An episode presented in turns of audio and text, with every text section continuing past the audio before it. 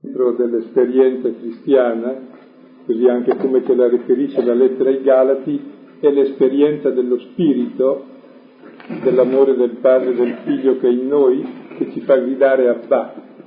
Cioè questo amore per il Padre è l'esperienza fondamentale del cristianesimo, lo Spirito. E questo amore per il Padre si traduce poi in fraternità quindi la fraternità e l'amore tra fratelli non è altro che il riverbero di questo amore per il Padre. Quindi non è qualcosa in più, come la luce e i raggi non sono qualcosa in più del sole. Se c'è il sole ci sono quelli e viceversa. Ecco, abbiamo scelto questo salmo perché questa sera vedremo il rapporto che c'è tra l'Apostolo e la comunità, che è il prototipo del rapporto che ci deve essere all'interno della comunità. E prima di entrare in merito al testo, diamo ancora una regola di discernimento spirituale. La volta scorsa abbiamo visto che il nemico è come una donna, diceva Ignazio, le donne di una volta. Oggi vediamo che è come un uomo, anche qui sempre gli uomini di una volta si intende e la leggo così com'è perché è interessante e poi la commentiamo brevemente. E dice che il nemico agisce come un uomo, un frivolo innamorato, che vuole restare occulto e non essere scoperto. Lui era cavaliere, se ne intendeva. In effetti l'uomo frivolo che parlando a fin di male sollecita la figlia di un buon padre o la sposa di un buon marito, desidera che le sue parole lusinghe restino segrete ed è vivamente contrariato se invece la giovane al padre o la moglie al marito ne rivelano le frivole parole e le brutte intenzioni, perché comprende agevolmente che non potrà più condurre a termine la manovra iniziata. Cosa vuol dire questa regola? È molto semplice ma molto vera, cioè che il nemico ha bisogno di agire di nascosto. Perché? perché agisce mediante la menzogna. E la menzogna quando viene alla luce non può essere sostenuta, quindi deve restare nascosta. Quindi le cose che teniamo più ferocemente nascoste, ecco, dobbiamo stare attenti se sono proprio quelle da tenere più ferocemente nascoste. Una cosa che non è vera, la si vede subito dicendola che non è vera. Una cosa che non ha costrutto è proprio comunicandole che si vede che non ha costrutto e che non ha senso. E allora dice così, se uno, vi sarete accorti anche voi che ci possono essere grossi problemi, grosse angustie che semplicemente comunicate a una persona di buon senso passano. Se le comunicate a uno che non ha buon senso invece crescono, perché ti aggiunge anche le sue. Ecco, allora e cosa significa questa regola detta in modo molto semplice? significa che dobbiamo essere trasparenti. Ecco, che soltanto ciò che posso dire, ecco, e che può essere confermato, direi pubblicamente, è una cosa vera e costruttiva, perché tutti siamo fatti per il bene. Quello che tengo gelosamente nascosto, eventualmente mi tormenta, è semplicemente qualcosa che mi tormenta, cioè che mi fa marcare il passo e che esige da me sacrifici della mia vita ma che non mi dà vita. E quindi rivelare i segreti al confessore non è perché interessano il confessore al prete, volentieri ne fa a meno, è perché è utile a noi tirar fuori i nostri segreti, che sono gli inceppamenti che abbiamo. Ecco, questa regola è molto saggia e si rifà all'esperienza di Genesi 3, che il nemico agisce sempre mediante la menzogna. E la menzogna è proprio nell'essere manifestata che si sgonfia.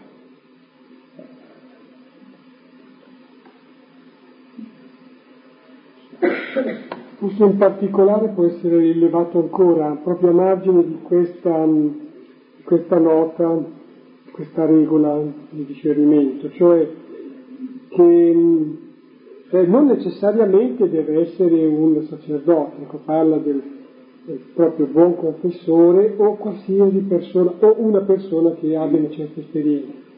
Ah, ricordo al riguardo che, per esempio, Ignazio quando ha avuto l'incidente a Pamplona, ecco, in quel frangente meglio, mh, essendoci rischio appunto e non, essendoci, non essendo a disposizione anche un confessore, si era confessato addirittura, cioè aveva manifestato la sua coscienza a un altro, un altro suo commilitone, cioè uno che combatteva con lui, per dire che conosceva già, aveva questa esperienza, che forse è necessario, quantomeno è molto utile poter parlare eh, di quanto hai dentro e grava sulla coscienza o è intricato. Forse era anche un po' un'usanza che avevano allora, confessionata dell'altro. E una premessa ancora vorrei fare riguardo alla, alla lettera ai Galati, cioè, vabbè, questo può essere detto semplicemente che questa mattina, preparando la riflessione, anche un po' preparando uno schema sulla lettera ai Galati, noi abbiamo terminato la lettera ai Galati. Ecco, una riflessione che mi veniva da fare, la comunico perché ha qualche utilità, penso, ha qualche utilità, proprio nella lettura che stiamo facendo, siamo al capitolo quarto, manca ancora qualcosa a terminare. Cioè, io eh, sento così un po' che mh, c'è una qualche difficoltà, ecco, non è scorrevole la lettura della lettera ai Galati come la lettura di un Evangelo eh, forse all'Evangelo abbiamo già prestato attenzione e poi il Vangelo ha una sua immediatezza, una sua efficacia. Questa è già una riflessione, sembra già una riflessione su dei problemi che derivano dalla fede, dall'esperienza di fede.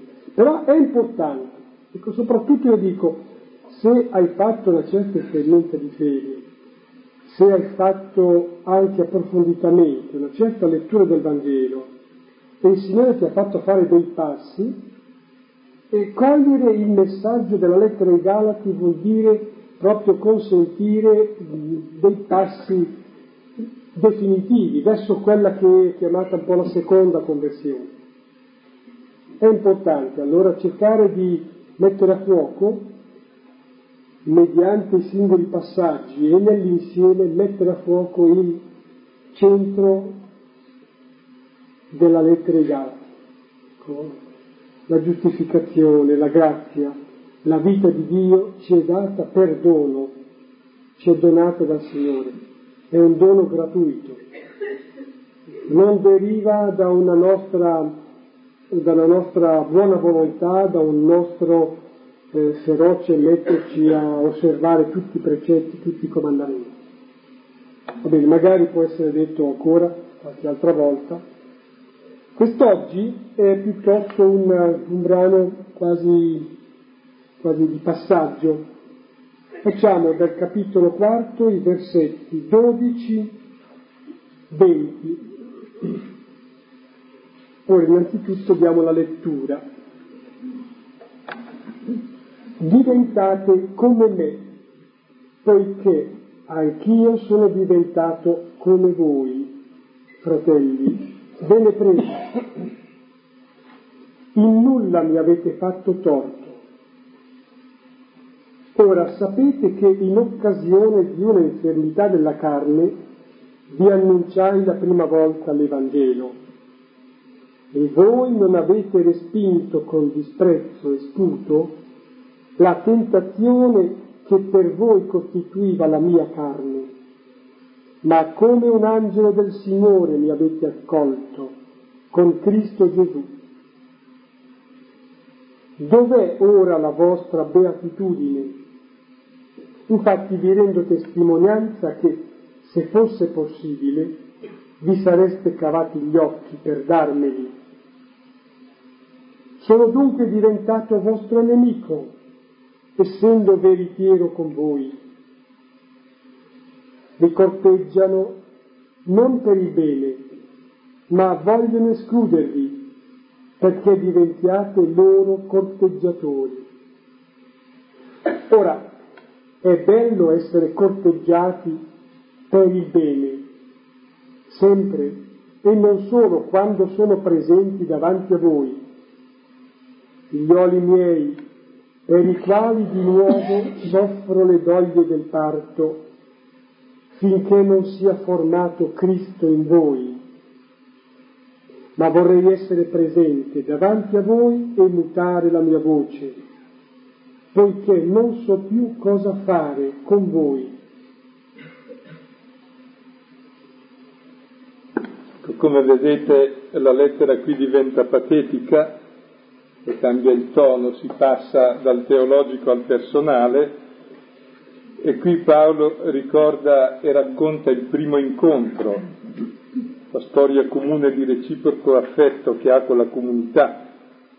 Ecco, questo brano è molto bello perché ci dà uno scorcio sul rapporto che c'è tra l'apostolo e la comunità. Ecco, l'apostolo non è un che fa proseliti, un venditore di merci, che gli interessa smerciarle e guadagnarci un po'. L'Apostolo è colui che in prima persona vive la stessa passione di Cristo per gli altri, cioè vive lo stesso amore disinteressato dando il suo tempo, la sua vita per gli altri, il tempo è la vita.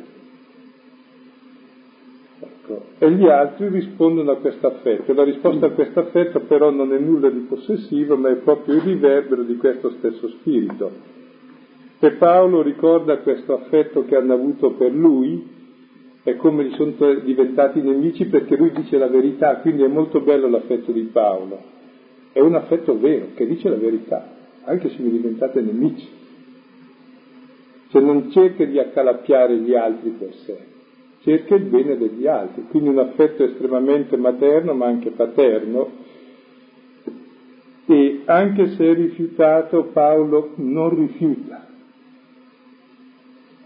Anzi, tutta la lettera è un travaglio che Paolo fa per costoro che l'hanno rifiutato e non è che gli dispiace il fatto che ha rifiutato lui, quello non interessa. È il fatto che loro si escludono da Cristo, cioè si fanno il male loro. È questo che preoccupa Paolo.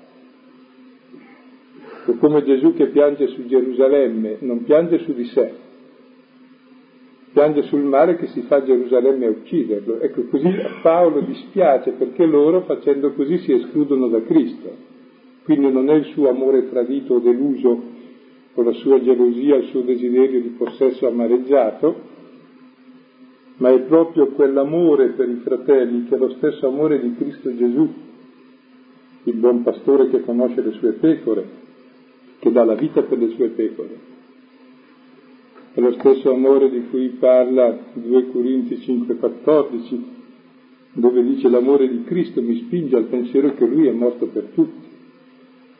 Quindi questo amore puro, disinteressato, è, è vero e forte, ecco. E in questo brano Paolo dice che lui di nuovo per la seconda volta soffre le doglie del parto, cioè soprattutto questo amore come vedete è materno, proprio l'Apostolo ha viscere materne, nel senso che attraverso la parola genera figli di Dio. E lui si sente come madre, insieme alla parola, il Padre Dio, lui si sente come la madre che genera. E tutte le sue fatiche, la sua vita che è persa per gli altri sono paragonate ai travagli del Padre.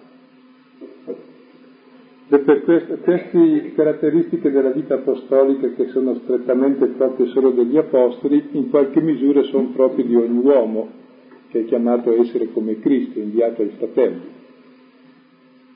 E quando i fratelli rifiutano, anche dopo un periodo di accoglienza, ecco non è che l'Apostolo si arrabbia e dice ma avete rifiutato peggio per voi. No, dice ancora di nuovo vi genero, cioè il rifiuto li rende come morti e lui li genera una seconda volta, cioè soffre di nuovo il travaglio del parto. E un po' tutta questa lettera di Paolo è testimone di questo travaglio di Paolo. E una delle cose più belle di questo brano è la varietà di toni che conosce l'affetto di Paolo. Sa essere duro, li chiama anche impazziti, scemi, stupidi, li chiama poi fratelli, poi figliolini, poi biogenerati, cioè usa tutti i registri del sentimento, ecco. Cioè, è un sentimento vero. ed è molto bello. Ecco. Però contemporaneamente è un sentimento che sa dimenticare sempre tutti i torti, cioè non reagisce mai ai torti, ma ha presente il bene dell'altro o il male dell'altro, per cui si basa in base a quello, non in base al suo risentimento. C'è proprio il riverbero dell'amore di Cristo che diventa il modello appunto di ogni nostro sentimento all'interno della comunità, come vedremo più avanti. Ora praticamente cominciamo il versetto dodicesimo. Diventate come me, poiché anch'io sono diventato come voi, fratelli, ve ne prego, in nulla mi avete fatto torto. Ecco, Paolo dice, eh, comincia dicendo diventate come me. Ecco, l'Apostolo, dicevamo, non è un venditore di merce che spera un po' di profitto, ma cerca di disfarsene, di non lasciare i depositi troppo grossi. Ecco, è uno che in prima persona vive quello che dice. Annuncia l'amore del padre per i fratelli ed è il primo a vivere l'amore del padre per i fratelli. Per cui si pone come modello, non per ambizione, ma proprio perché lui è il primo che fa la stessa fatica che poi propone agli altri, cioè di vivere la parola che annuncia. L'Apostolo, come chiunque, è chiamato al martirio, vuol dire alla testimonianza, cioè a vivere la parola che dice. Ecco, ognuno di noi deve arrivare a dire diventate come me, non per favore come sono io, ma come vorrei esserlo almeno. Cioè siamo tutti in questa comune fatica del diventare questa parola. E l'Apostolo è per primo impegnato in questa fatica. Ed è la fatica che tutti facciamo di riprodurre su di noi i lineamenti del vero volto, quello di Cristo, quello del Figlio, quello di colui che ama i fratelli.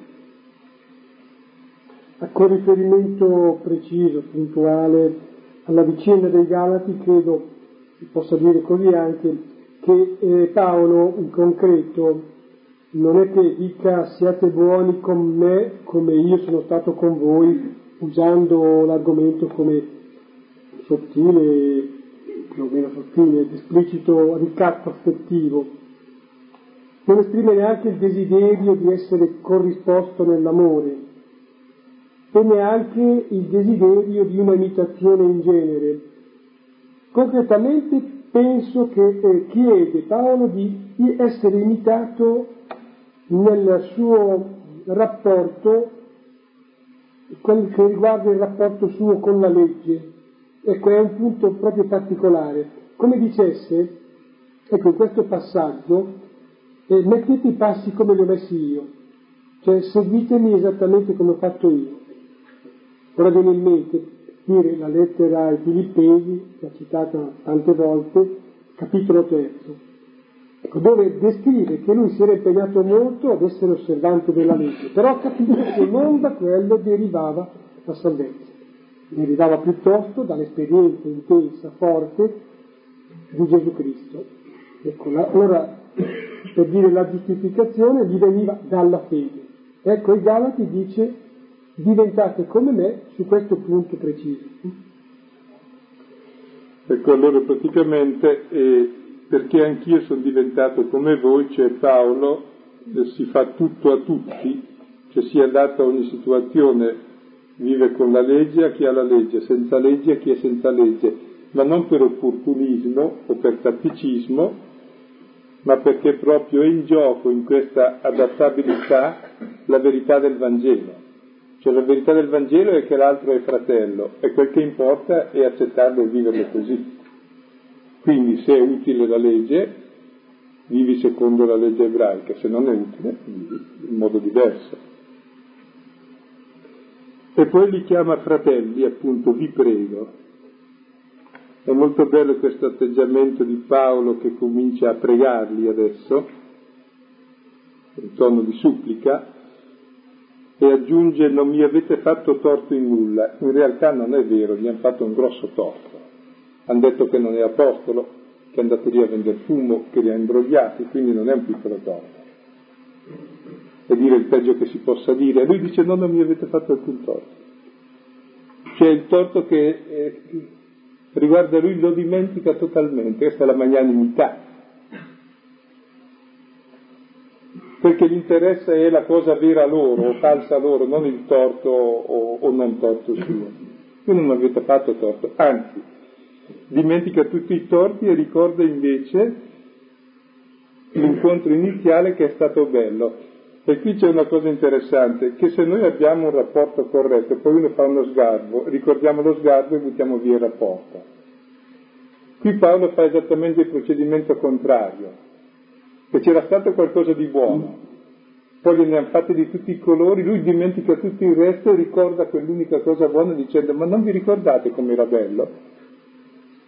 Ed è molto interessante questo metodo, perché è l'unico modo per sviluppare il buono che c'è.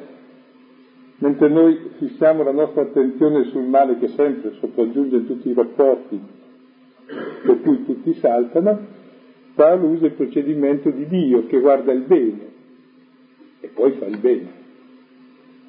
Un paragone agreste già usato altre volte, che, noi se facciamo nei nostri rapporti con gli altri, se facciamo così che resta su ciò che è negativo va perso il resto. Ecco, pare che il Signore usi proprio il sistema contrario, lascia perdere ciò che è meno buono e invece trattiene ciò che è buono. Paolo in questo è imitatore perfetto eh, di Gesù Cristo e di Dio, lascia perdere ciò che ha toccato lui come persona e ricorda ciò che invece è stato vissuto da lui come apostolo, da loro come destinatari del messaggio, come figlioli, come fratelli. Versetto seguente. Ora sapete che in occasione di un'infermità della carne vi annunciai la prima volta l'Evangelo e voi non avete respinto con disprezzo e sputo la tentazione che per voi costituiva la mia carne, ma come un angelo del Signore mi avete accolto con Cristo Gesù. Qui Paolo ricorda il primo incontro, il primo incontro quando portò il Vangelo, e l'occasione del Vangelo fu un'infermità della carne non meglio precisata. Ed è interessante che l'infermità, la debolezza, ecco, diventa l'occasione. L'occasione vuol dire il luogo propizio, il momento propizio per l'annuncio. È interessante, avevo letto in uno scritto di Arrupe che diceva che in giapponese lo stesso ideogramma vuol dire pericolo oppure occasione. Quello che può essere negativo può essere in realtà l'estremamente positivo, dipende appunto da come lo usi e la debolezza è per sé il luogo propizio dell'annuncio della croce. Perché è nella debolezza che si annuncia la croce? Perché la debolezza è bisogno di essere accolta.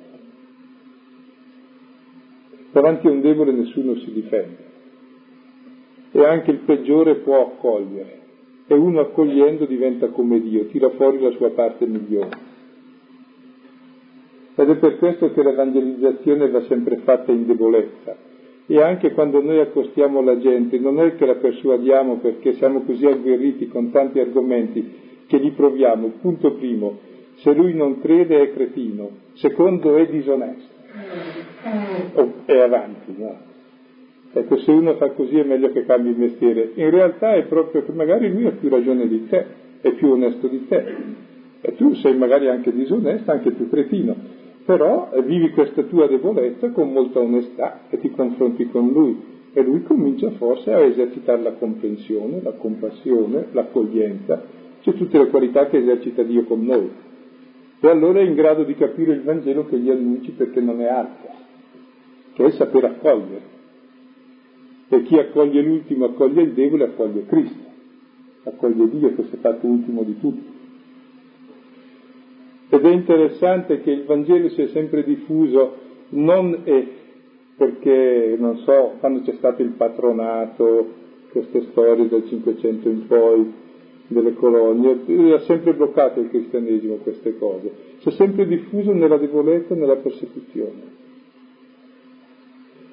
E le comunità nascono sempre in un modo molto strano, cioè quando uno si presenta in un villaggio e non ha da mangiare, uno gli dà da mangiare e lo accoglie, come perché è indifeso, allora lo accoglie. Nascono sempre da questo essere accolti. Cioè in fondo chi è debole o è annientato o è accolto. Annientarlo normalmente non conviene perché è già niente, ecco. ti, po- ti si possono muovere i sentimenti positivi.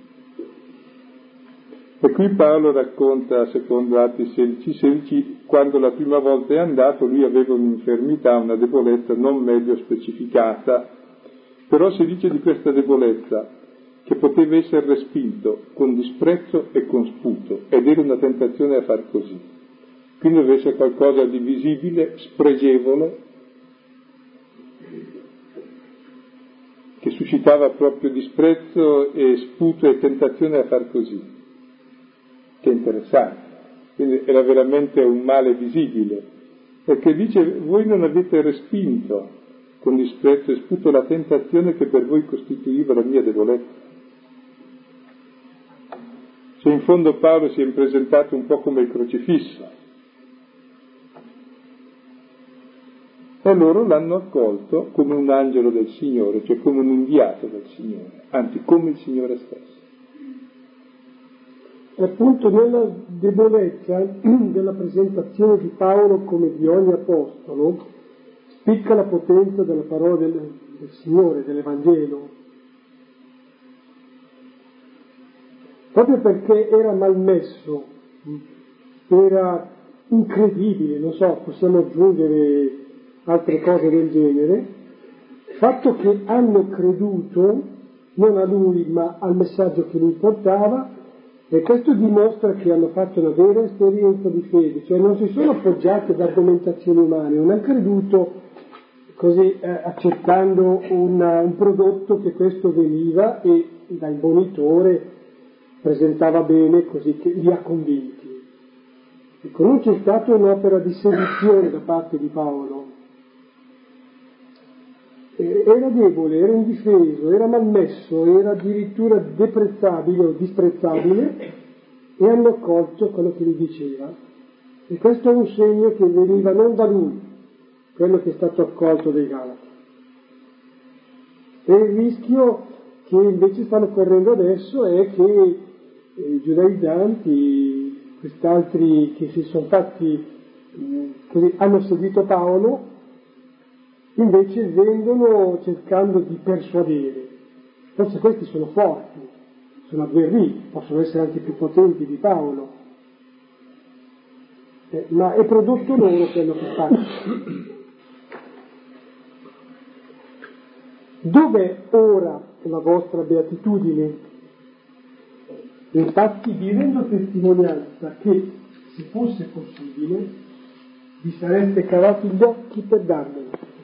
Ecco, ora la situazione è diversa, ma Paolo invece di dire come ora va male, dice ma dov'è ora quella cosa buona che c'era prima? Cioè vuol tirarla fuori. Dov'è la vostra felicitazione quando vi stimavate contenti di avermi conosciuto? Eravate beati, perché avete scoperto il regno. Ecco, dov'è questa beatitudine? Quindi cerca di tirar fuori attraverso il ricordo ciò che loro hanno sperimentato. Ed è interessante, il procedimento della fede è proprio questo, tirar fuori il ricordo dell'esperienza che abbiamo fatto. E non è che dobbiamo pretendere di farla ogni volta, basta una volta l'esperienza, poi sai che è vera. Ed è il ricordo di questa esperienza che diventa poi norma della tua vita, e tua vita. E così lui ora ricorda questa esperienza positiva e dice ma dov'è? E cerca di renderla con tutta evidenza, dice e vi rendo testimonianza che se fosse possibile vi sareste cavati gli occhi per darmeli. Cioè dice avevate tanto affetto per me da darmi la cosa più preziosa, gli occhi. E c'è chi deduce che avesse una malattia agli occhi perché dice vi sareste cavati gli occhi per darmi se fosse possibile, quindi solo perché era impossibile non l'hanno fatto. Ecco, i, è interessante ecco, nella fede ricordare i momenti felici. È come quando uno va in montagna e c'è nebbia, quando un momento va via la nebbia, vede quel che c'è, poi è bene ricordarlo e c'è anche se non lo vede. E si orienta nel suo cammino in base a ciò che ha visto. Ecco, così anche noi proprio nel nostro cammino della fede, quei rari momenti di lucidità sono i momenti in cui vediamo la verità. E poi il resto ci comportiamo in base a quei momenti, non è che ogni volta non ci deve essere la nebbia poi venga pure, ma hai preso l'orientamento e vai. Ecco, e qui Paolo vuol ricordare questo orientamento, cioè questo affetto, questa accoglienza. Credo che possa essere utile ricordare qualcosa che è stato detto peraltro, proprio per il discernimento eh, spirituale. Sì, non è che uno semplicemente perché è meglio avere ricordi graditi, che non ricordi graditi, uno deve ricordare ciò che di positivo c'è stato nella sua esperienza, non dico umana solamente, ma spirituale proprio, nel cammino di fede. Ricordare quei momenti vuol dire ricordare, portare a cuore, non è appena un fatto mnemonico di testa, andare a riportarsi lì e proprio come nutrirsi anche, e attingere ancora energia, attingere ancora lucidità, spingere forza. E Paolo esercita, fa fare questo discernimento, fa tornare su ciò che era positivo e segno della presenza indubbitabile, perché momenti buoni, momenti di pace vera, dire altre caratteristiche, sono indizi della presenza del Signore.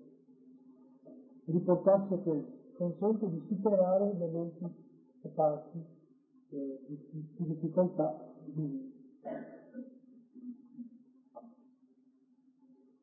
Versetto sedicesimo, sono dunque diventato vostro nemico, essendo veritiero con voi. Ora Paolo nomina la situazione presente dopo aver richiamato quella passata e dice l'unico motivo per cui mi siete nemici è perché vi dico la verità che non ci sono altri motivi. È vero, la verità può essere causa di inimicizia, da parte di chi preferisce la menzogna, però va detta lo stesso. Dopo l'altro capirà. Tu gli saresti nemico a non dire la verità, quindi devi dirla lo stesso, anche se sul momento non capisce e ti contrario, che non è che cerchi il suo favore cerchi il bene suo, non il suo favore per te. E quindi sei veritiero comunque. Ecco. E sul momento il dire la verità può certamente anche ferire, può non piacere, la verità immediatamente si scontra con la falsità che è in me e negli altri, e poi tuttavia va detta. Ecco, non bisogna essere opportunisti. Va detta quella verità che è in grado di essere più o meno recepita, ma va detta. Se no è molto brutto non poter dire la verità, che poi la verità non è quel che penso io. Qui sono questioni di verità di fede. Però posso dire anche quel che penso io, allora che la penso così, la verità come la vedo io.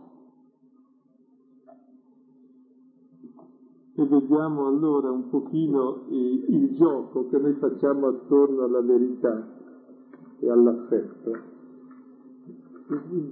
ovviamente anche guardando il Vangelo Gesù Cristo, non so, per esempio classico l'Evangelo di Marco, per via della, del messo in evidenza come si comportano i discepoli, eh, le loro durezze, non vedono, non sentono, hanno il cuore indurito.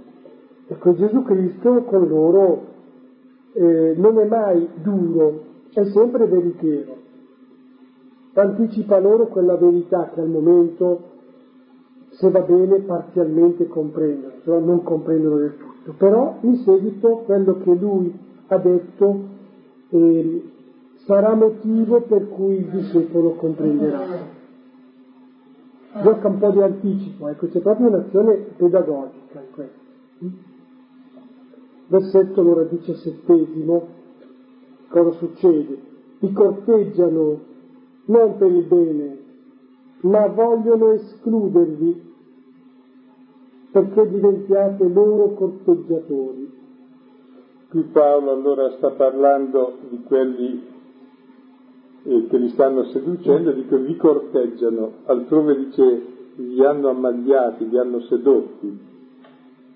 Ecco, vi corteggiano ma non per il bene, cioè vi prestano attenzione, proprio il termine tecnico è quello del far la corte a uno, se vi stanno attorno con tante premure, in realtà semplicemente per rovinarvi, cioè per attirarvi a sé, non è che gli interessi il vostro bene, gli interessa aver proselito. E noi diremmo è una manipolazione. Questi vi manipolano. Vogliono avervi per sé, perché diventiate loro corteggiatori. Vogliono avere discepoli, vogliono avere persone che vi stimano, che vi apprezzano, che vogliono loro bene. Ecco, quando uno ha questo fine manipola l'altro, ecco, cercando di chiuderlo fuori, di escluderlo da chi? Dalla verità, da Cristo, da se stesso, da tutto. Se l'altro è semplicemente l'oggetto del mio corteggiamento perché a sua volta mi corteggi. E presso proprio il rapporto medio che c'è tra le persone, no? Un riferimento ancora al Vangelo? Ricordate che l'episodio in cui eh, sono protagonisti Giacomo e Giovanni, quando dicono ma abbiamo trovato uno che compiva dei miracoli e ma uno che non seguiva noi, allora l'abbiamo fermato, l'abbiamo e Gesù li rimprovera. Cioè, voglio dire che eh, come lì del Vangelo, così questi eh, tolgono dall'essere centrati su Gesù Cristo, tolgono questi Galati e li manipolano in modo che siano centrati su loro stessi, cioè su questi giudaizzanti. È quell'atteggiamento di chi eh, manipola, eh, asserve l'altro e, e, appunto lo fa diventare discepolo non di Cristo ma di se stesso. Ecco, è una forma di proselitismo in sostanza, no? Sì. È interessante come questo qui funziona molto in campo religioso, infatti è molto fastidio ma è così, e poi anche come esiste in tutti i rapporti umani eh, una forma di reciproco corteggiamento che va al di là della verità dell'altro, della verità mia, cioè l'importante è il gioco dove, dove ci sia appunto che lui si interessi a me, io mi interesso a lui e ci leghiamo, ma scusa, ma questo è vero per te, è vero per lui, è vero per gli altri, costruisce, gioca, no, questo non c'entra. E, cioè si fanno praticamente tutto un insieme di rapporti sballati dove il centro è il proprio io che vuole attrarre l'attenzione dell'altro, al di là di ogni verità. Ecco, e questo rapporto che direi è un rapporto istintivo negativo che c'è nei confronti delle persone si riproduce su vasta scala anche nell'ambito religioso. I discepoli del profeta, il profeta del capo ce n'è solo uno ed è quello morto, e l'ultimo è stato Gesù Cristo. E sono tutti discepoli di un altro, tutti uguali a tutti i poveri scemi che cercano di capire qualcosa e di andare avanti, ecco, così, cercando di capire il Signore. Cioè, quando uno vuole discepoli è, è tremendo, cioè, vuole degli schiavi. Anche tutte queste varie sette che vogliono i discepoli, se non hanno i discepoli non si sentono vogliono schiavi. Si può essere discepoli di Gesù che è l'unico che ha dato la vita per noi e che quando è risorto è scomparso per non rompere nessuno. C'è colui che ci dà la libertà, solo di lui si può essere discepoli. Ecco, oggi si cerca molto maestri, sudditanti, discepolanti, sono cose gravi, sono. Cioè la rinuncia alla libertà e la rinuncia in fondo al Signore. È quello che stanno facendo gli altri. Versetto 18, vediamo che cosa succede, cosa dice. Ora, è bello essere corteggiati per il bene o nel bene. sempre, e non solo quando sono presenti davanti a voi. Ecco, dopo aver parlato male del corteggiamento, dice però Paolo, ma è bello essere corteggiati nel bene, cioè esiste una forma davvero di legame positivo, di affetto che è nel bene ed è per il bene. Ecco, questo però non è volubile, rimane sempre. Non varia secondo i favori, secondo i venti. Come Paolo vuol bene i Galati, anche se i Galati lo stanno tradendo. Perché? Perché vuole il bene dei Galati, non il suo vantaggio. Ecco, quindi questo essere corteggiati vale sempre, non è volubile come l'egoismo che si basa sul tornaconto, cioè se l'altro mi ha risposto bene, se no lo detesto, e poi dice non solo quando sono presente tra voi. Interessante, no? c'è un amore, un legame positivo molto bello tra l'Apostolo e la comunità e anche all'interno della comunità, che dura sempre, ecco, non solo quando uno è presente. Per esempio, nelle cose più detestabili è parlare male degli assenti, meglio morire. Morire bisogna, ma parlare male no.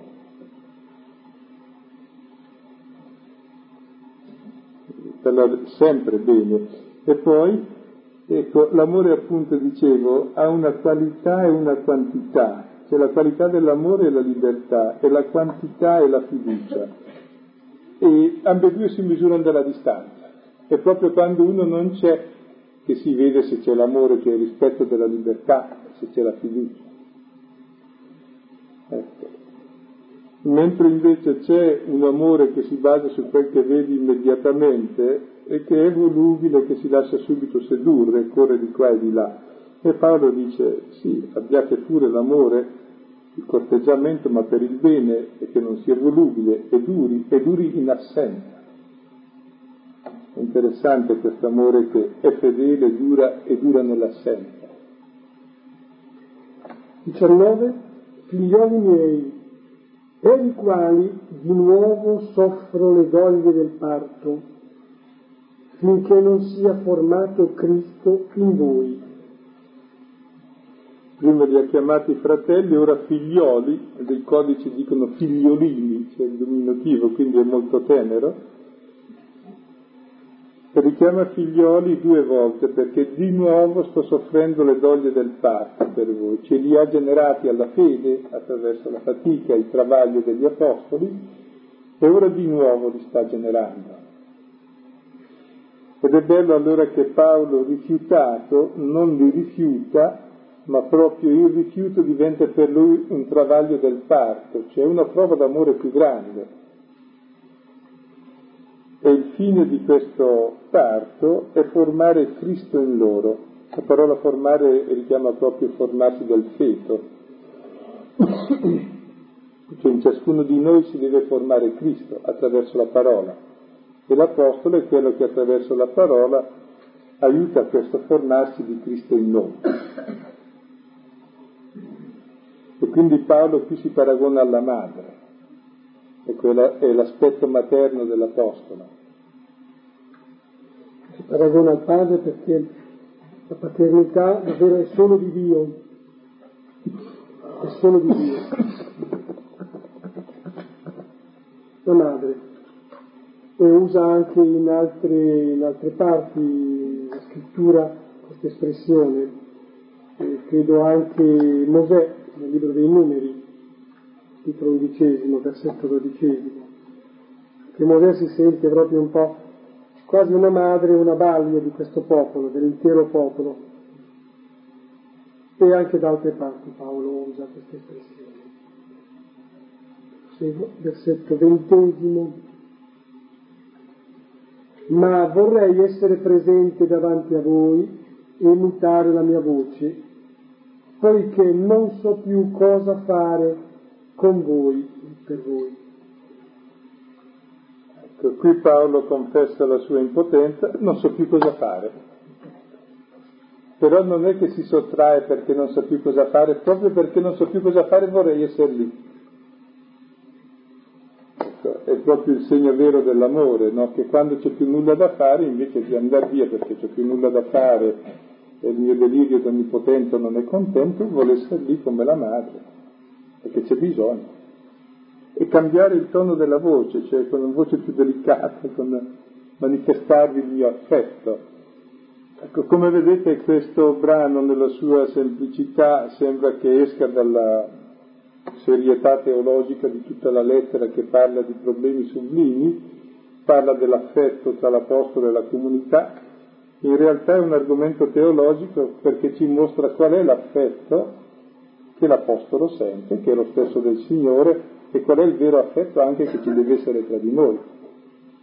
Quindi introduce un tema fondamentale, il tema della verità dei nostri rapporti.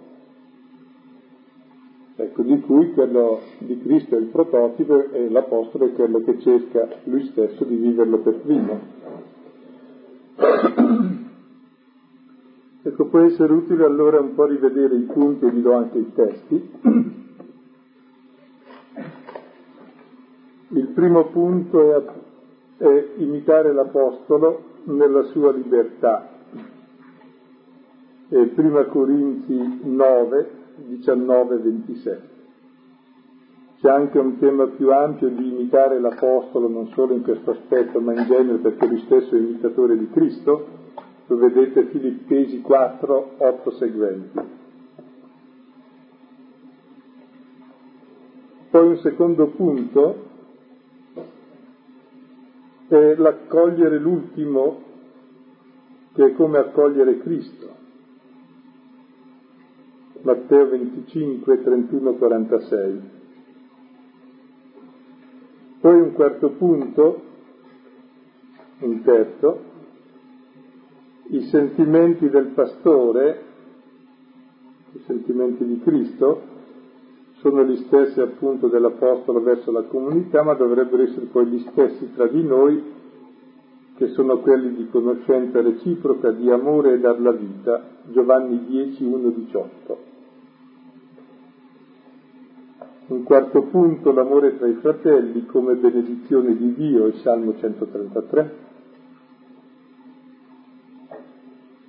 Un quinto punto, la caratteristica materna dell'amore,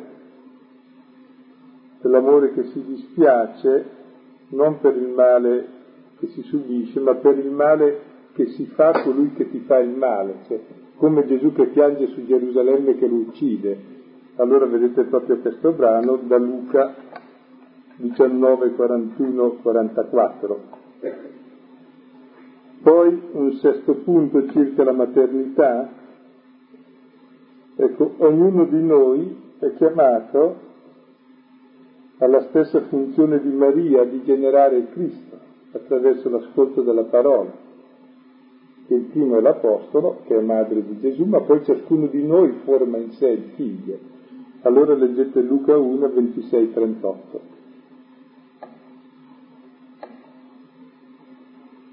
Ecco, ma il tono generale è proprio capire i sentimenti che circolano all'interno della comunità, che sono gli stessi di Cristo verso di noi. E dia, senza volerlo in prima persona, la testimonianza di quello che deve essere lo spirito che regna sempre tra i credenti, no? Di che qualità è l'amore, l'affetto il legame, di che forza, di che tenerezza, di che libertà, ecco, di che rispetto, di che ricerca di verità e di bene è proprio l'affetto che lega i credenti tra di loro. È lo stesso di Cristo. Possiamo in base a questo un po' vedere allora cosa ci ha detto questo brano. Io sono rimasta colpita voglio riflettere sul pensiero che venuto, la, considerazione che è stata fatta, cioè che noi nei rapporti col prossimo ricordiamo facilmente i momenti negativi, le crisi ricevute, quelli ci saltano sempre eh, davanti, sono sempre presenti, mentre sarebbe bene, sarebbe cristiano, ricordare invece eh, i momenti buoni, ciò che si è fatto di bene, ciò che si è scoperto di bene nell'altro eh, non è facile, a me serve molto questa considerazione. Non è facile, facilmente invece si ricorda ricordano solo le cose che hanno fatto dispiacere, che forse ci hanno ucciso, che ci hanno ferito. Ed è molto bello il Salmo 130 che dice, Signore, se tu ti ricordi delle colpe, chi può sussistere? Cioè Dio addirittura dimentica, non perdona, dimentica. Perché se lui per caso le ricordasse, chi sussiste? E, citando i salmi viene in mente che sia il 25 eh, dove c'è appunto un gioco di questo tipo tra il, il ricordare e il dimenticare Salmo 25 sull'altro Salmo 25, 24, versetto 6. Ricordati, Signore, del tuo amore. Versetto settimo. Non ricordare i peccati della mia giovinezza. Ricordati di me nella tua misericordia, nella tua bontà, Signore. Ecco, questa che mh, cioè, adesso comunicata attraverso la supplica, un'invocazione, ricordati, non ricordare, questo di fatti credo che sia la memoria e il ricordo del Signore. Si ricorda il suo amore, non ricorda i nostri peccati. Eh, può essere anche un giudizio sui vari movimenti che ci sono attualmente nella Chiesa italiana. Io spero che nessuno voglia avere discepoli, se no pensa di essere il Signore, in caso e allora non è normale. Di fatti interessanti, nel finale del Vangelo di Matteo è tradotto andate e ammaestrate le genti, no? Ecco, come se voi foste dei maestri, invece no, fate discepoli le genti, discepoli non vostro, ma del Signore. E lui è l'unico maestro. Non chiamate nessuno maestro, padre o Signore, Signor Padre, dite da maestro. Infatti un'espressione molto bella che hai usato è il fine di questo parto è formare Cristo in loro. Secondo me, almeno per la mia esperienza personale, sta proprio in questo la differenza. Se si incontra una persona che ti vuole far conoscere Cristo, scompare la persona che ti parla di Cristo, mentre se si fanno proseliti primeggia il, il, il leader. Che è un po' anche l'atteggiamento che possiamo avere noi quando vogliamo primeggiare rispetto a portare la parola di Cristo e poi è una scopigliazione. della nostra vita comune, della nostra vita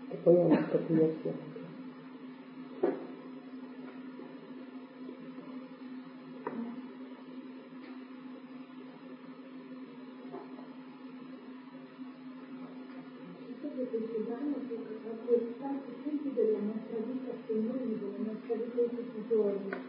Sembra molto importante che potessimo fare tesoro di questi spunti, a parte questi che sono stati citati che ma condividiamo tutti, anche molti di quello eh, che il bisogno di essere accolti crea, crea una possibilità di che nella situazione di povertà e di, di semplicità siamo più, abbiamo una chance in più, insomma, possiamo averla comunque possono essere più credibili quando siamo più poveri, non so, tutto questo insieme anche di,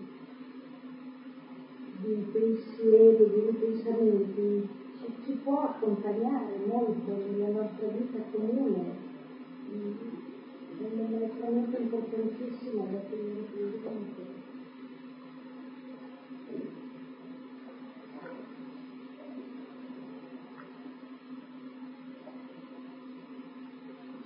Immaginate anche eh, questo brano no, nel rapporto educativo con i figli, che sostanzialmente è lo stesso, ma anche nel rapporto di coppia, cioè dove si vuol bene all'altro per se stesso, non per me stesso.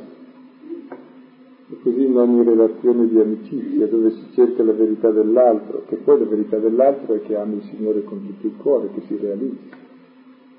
Non è che ami me e serva me ma che ami Dio e realizzi se stessa. Ecco. Ed è interessante allora questo brano vederlo come modulo dei nostri rapporti nell'affetto vero ma libero che ci deve essere.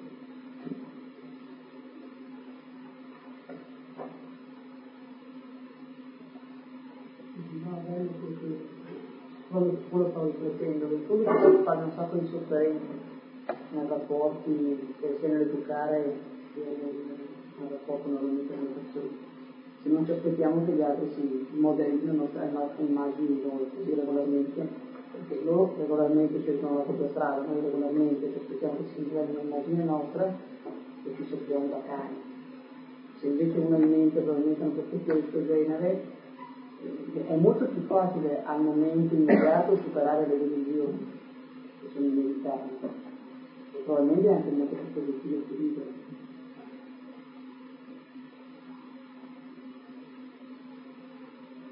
Stavo ridendo perché mi viene tenerezza quando penso, è quasi inevitabile all'inizio, ma che assumono è il tono di voce e le parole del maestro, per cui senti subito dal vocabolario che è inevitabile, i giovani sono così dopo, ma per sé insomma l'unico marchio che dobbiamo avere è quello di non averne, quello di essere liberi e figli di Dio e quindi che uno almeno conservi il suo tono di voce, le sue idee, se le ha o cerchi di averle è importante.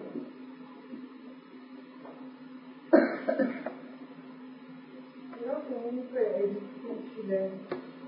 Eh, sia fuori il Vangelo rispetto all'atteggiamento di debolezza, che è quello vincente, perché quello di salvarsi, perché evidentemente anche noi l'evangelizzazione alla Chiesa tante volte sceglie la strada delle sicurezze, delle certezze, del trionfalismo, e, e si fa fatica a porsi di fronte all'altro nell'atteggiamento di debolezza, perché anche nel rapporto educativo, perché tante volte eh, dispiacciamo l'altro con il nostro modo di dire anche cose vere. E, e non è facile trovare una strada sempre così di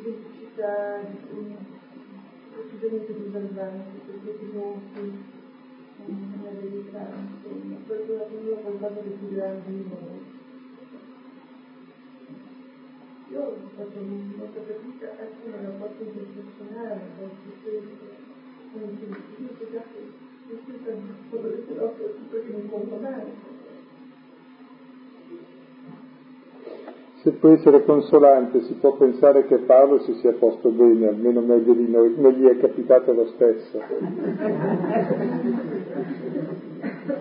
Quindi va bene.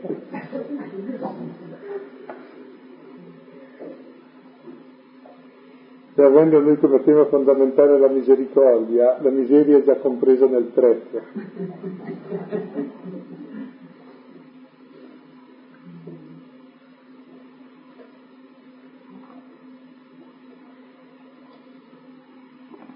Prendo tra mano i versetti 13-14, un po' il riassunto dell'esperienza storica della predicazione di Paolo ai Galati. Ecco, veniva da pensare alla, alla situazione concreta in cui hai avvertito il messaggio del Signore, l'hai senti, sentito, come dire, valido, potente, suggestivo, salvifico davvero. E può essere magari una situazione neanche molto esaltante, può essere una situazione estremamente modesta, anche dal punto di vista religioso. Non è che ci sia stata magari una particolare liberazione, non è che hai avuto un particolare sconvolgente fervore, scontimento, è una cosa molto semplice, però era vera, veniva dal Signore.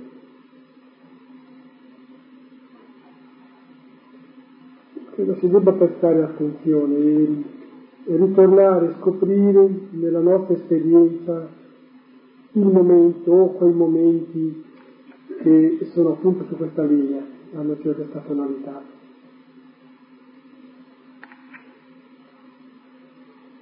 Sì, perché come fa Paolo direi che a maggior ragione fa anche, prima di Paolo fa il Signore, mai preso nessuno per il collo, semmai presentato in termini ancora di potenza, tale per cui la sua presenza diventa, diventa una specie di sopraffazione, non puoi dire di no, estremamente discreto il Signore.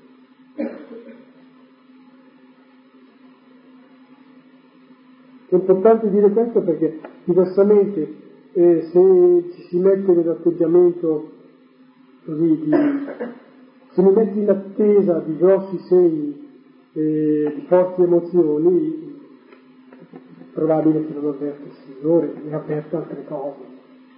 Ma questo può essere detto anche oggigiorno, credo oggigiorno, forse come una volta, come un tempo, marcatamente anzi, oggi, qui si ha una certa fame e sete di cose che colpiscano, di cose che impressionino, eh, cose che abbiano una loro dimensione, una consistenza anche, un rilievo, non è detto sia, sia evangelico per esempio. È stato bellissimo questo brano, soprattutto perché appunto parla del rapporto Secondo me il rapporto è una cosa molto importante. Eh, a volte mi domando se ci sia stata una risposta da parte degli altri, mi sono domandata diverse volte. Di solito alle lettere si risponde. È vero che questo, no, voglio dire, le pastorali del Martini pensavo che questo, non sono molti quelli che, che rispondono. Però questo brano, eh, a questo punto, è così, è così personale, c'è una tale tenerezza. Um,